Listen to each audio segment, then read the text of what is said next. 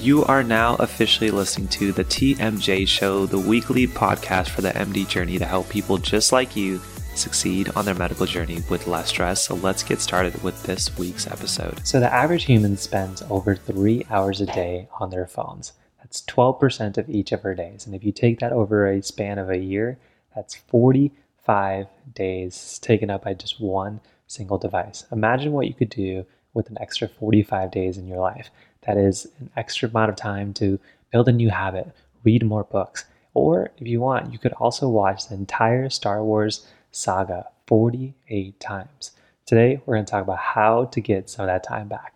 Let's get into it. All right, guys, welcome to the MD Journey, a channel all about helping students succeed on their journey with less stress. My name is Lakshman, internal medicine physician and resident in training, making videos just like this twice a week for people just like you. So if you're new to this channel, consider liking the video to support the channel as well as subscribing um, and hit that notification bell to know when new videos go out. But today we are talking all about how to minimize our time on our phones and from getting distracted and get some of that time back so we can do things that we enjoy and also can help us grow and become more productive. And as I mentioned in the intro, we are spending almost 45 days in a whole calendar year interacting with our cell phones and our devices. Imagine what you could do if you just got a half of that time back. So in this video, I want to give you six tips that you can use and I use myself as a busy physician to make sure that I am not spending additional and excessive amount of time on my cell phone. First and the most important thing is you need to turn off your push notifications for your social media and email apps. They found that the average human gets about 45 notifications on their phone every single day. And it's been shown that both the auditory and visual stimuli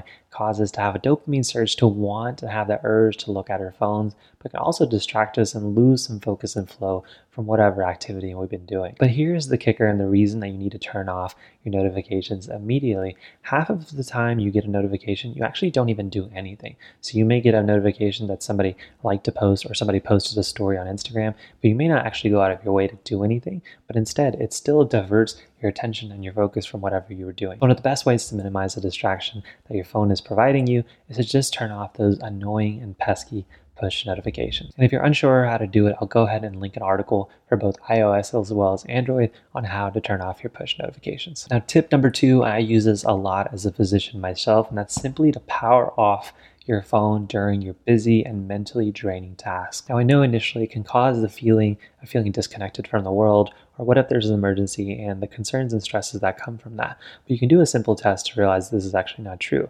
You can have your phone on in your pocket, but ask yourself over the last two hours how many important text messages did you get? How many emails did you get that you probably could have waited more than a minute or two or two hours to actually respond to? And the simple exercise allows you to understand while there are people and situations that are depending on you, they're not always dependent on you 24 7. So the ability to power off your phone and completely remove all distractions can definitely improve your productivity. But if you're not able to commit all the way to a simple power off, then the do not disturb mode for at least a few hours while you're doing your most important task can do the trick. Getting into tip number three, I actually use this every single morning for my morning routine.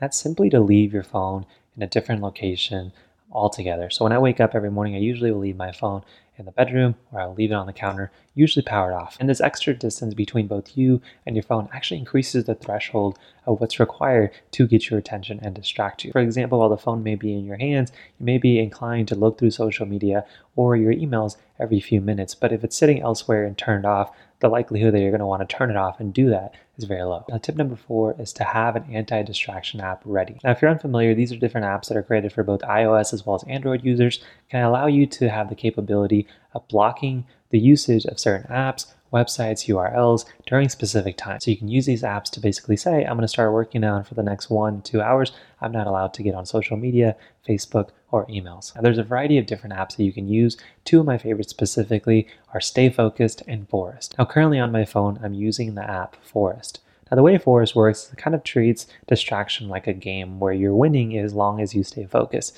So you log into the app and you start off with a small seed.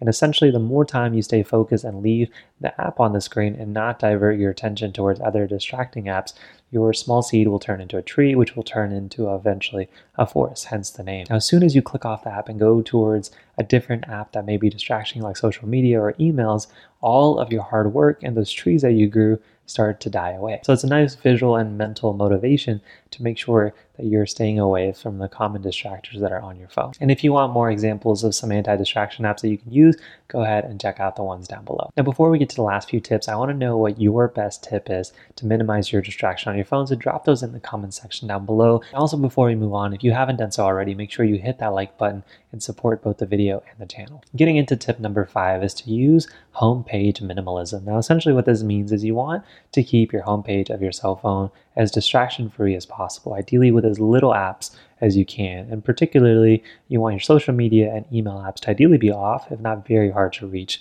So I'll go ahead and show you kind of what my phone looks like here. But as I'm scrolling, you can see that I kind of have different buckets for different parts of my life. So Google has some of the major apps that I use, like Google Drive, the Google Play Store, Google Maps. Um, and as I mentioned, I'm also a physician. So some of my most commonly used apps are things that I use for patient care. Um, in addition, I have various forms I have emails and accounts that I have to use both as a physician as well as my personal life. And then to round it out, as I mentioned, I use Forest as my anti-distraction app. Um, I use Keep to keep a lot of my mental notes. Um, Scribd is my current app that I'm using to help me read more books. And whenever I'm training for my marathon, I use the Nike Run app. And then YouTube just because. YouTube. As you can see, as I'm kind of scrolling through my home screen, is essentially this the date, the weather, and then a calendar because I kind of need to know where I need to be as a physician, but there's not much else there. There's no Instagram, there's no Facebook, um, there's no LinkedIn. Um, all those apps are still in my app library, so when I need them, I can get to it. But it forces me to have an extra step to go ahead and open each of those apps. But not having them on my home screen creates an extra step, which makes it less likely that I'll get distracted. Tip number six, I actually used to use this when my phone was a big distraction, especially during vacation time, is to make your phone black and white. One of the most attractive parts of our phones, as well as some of the distracting apps, is the contrasting colors and just it's appeasing to the eyes. But imagine going through Instagram and just seeing everything in black and white. I'm sure some of the images would look great, but otherwise, it's probably not going to be so interesting, and your desire to actually check your phone routinely is going to be much less. And there's very simple ways of doing this on both iOS and Android, so again, I will link those articles down below. Now, as a bonus tip, I know many of you guys are watching this and you still have that craving and desire to use your phone, and so one of the things I'd recommend is to actually space out when you start to use your phone. So, for example, in the morning, you may say, I'm going to use my phone every five minutes. So, it can sit next to you. Five minutes may not seem like a big step. And then you can check your phone in five minutes once you get there. And then the next time you say, well, it's going to be 10 minutes from now on, then 20, and then you go up by the increments you want. But essentially, you start out with something small where you can tell yourself, I can not look at my phone for a minute. Uh, I'm going to put my phone on the counter and I'll check it in a second. And then you keep incrementally increasing um, whatever that time span is in between your task. And eventually you'll find out that the later and later in the day where you're more likely to get distracted and be on your phone, your time span increases and you've already kind of built up momentum of realizing you don't need your phone and there's probably not much that's going on while you're not looking. So try to space out your dedicated phone time throughout the day within your comfort level and build that motivation and momentum to minimize how often you use it. Those guys are some of my favorite tips on how to minimize using your phone every single day. Hopefully, you guys can use some of these tips to regain some of those missed three hours a day or 45 days in a year. Maybe enjoy some Star Wars. But before you leave, make sure you go ahead, comment down below with any questions or comments, um, as well as hitting that like and subscribe button. If you want more videos like this one, we are putting two videos per week for people just like you. So make sure you hit that subscribe as well as notification bell. But otherwise, check out the other top videos that we have here on the corner. And thank you so much for stopping by and for being a part of my journey. Hopefully, I've been a little help to you on yours. I'll see you guys in the next one.